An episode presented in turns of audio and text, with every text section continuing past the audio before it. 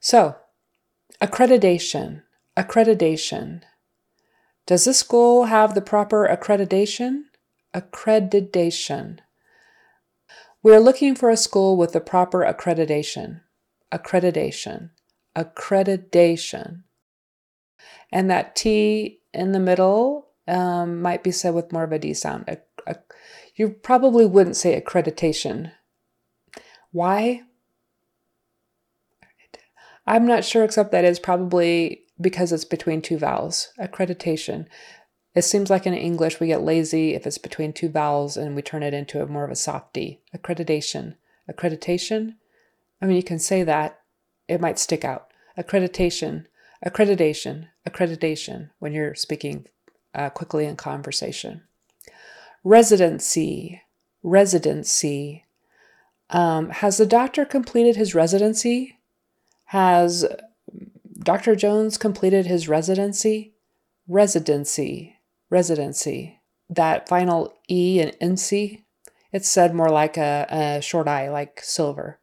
Residency. Um, you probably wouldn't say residency. It's just one of those quick throwaway vowels, residency, because that syllable is not stressed. Re is stressed, residency, and so you want to get that vowel correct. Residency.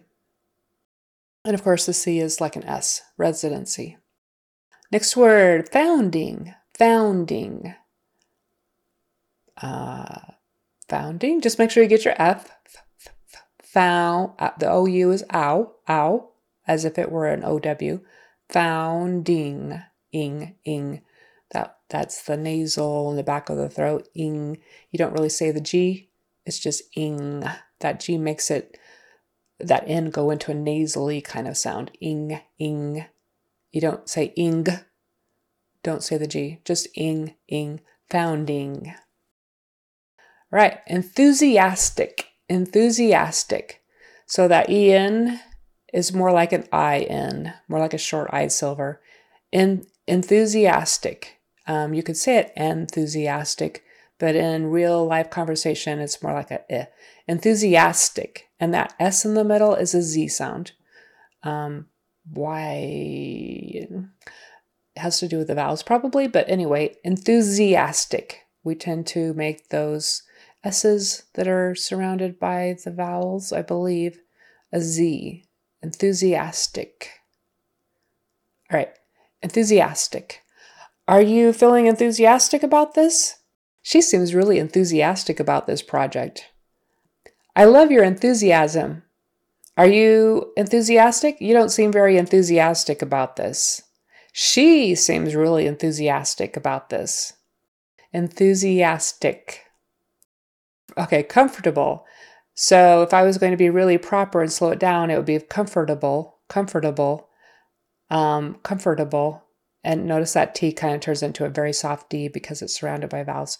Comfortable, um, but don't do a hard D. Don't do comfortable. Uh, just comfortable, you could say. A very soft TD kind of thing is more common. Comfortable. So if I'm talking quickly in conversation, I would say, uh, Are you okay? Are you comfortable?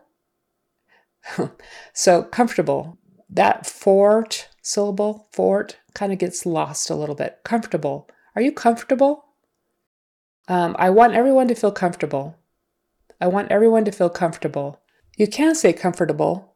Um, comfortable. Are you comfortable? It's just less common. Comfortable. Are you comfortable? Comfortable. Look, I want everyone to feel comfortable. Comfortable. Are you comfortable? Something along those lines.